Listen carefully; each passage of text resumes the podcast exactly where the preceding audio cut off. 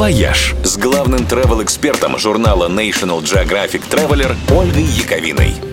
Всем привет! На следующей неделе начнется календарная зима. И в этот раз она действительно слушается календаря. Как раз к декабрю погода переключилась, наконец, на стабильный минус. А это значит, что начинается сезон катков. Любимое и, пожалуй, самое доступное активное развлечение в городе после игры в снежки. Каток это не просто большая радость для жителей, но и крутая достопримечательность. И они порой бывают такие, что можно ради катка, ну, не то чтобы специально поехать, но специально подгадать время для поездки в город, когда каток уже залит. Среди таких крутых катков, например, катки на Красной площади в Москве и на острове Новая Голландия в Питере. А еще каток в Красноярске, который заливают на самой красивой и хипстерской левобережной набережной у незамерзающего Енисея.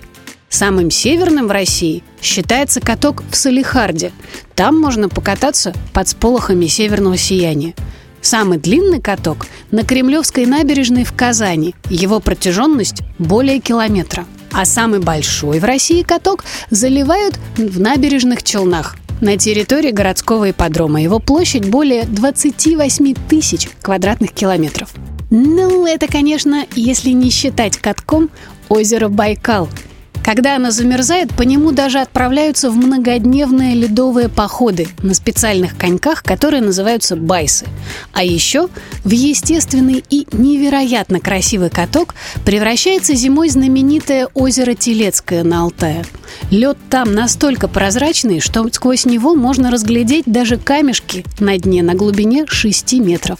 Самое крутое – кататься там ночью – это не страшно, а красиво. Лед отражает горы и звезды, и кажется, как будто не скользишь, а летишь. Еще немного, и льдинки сами собой сложатся в слово «вечность».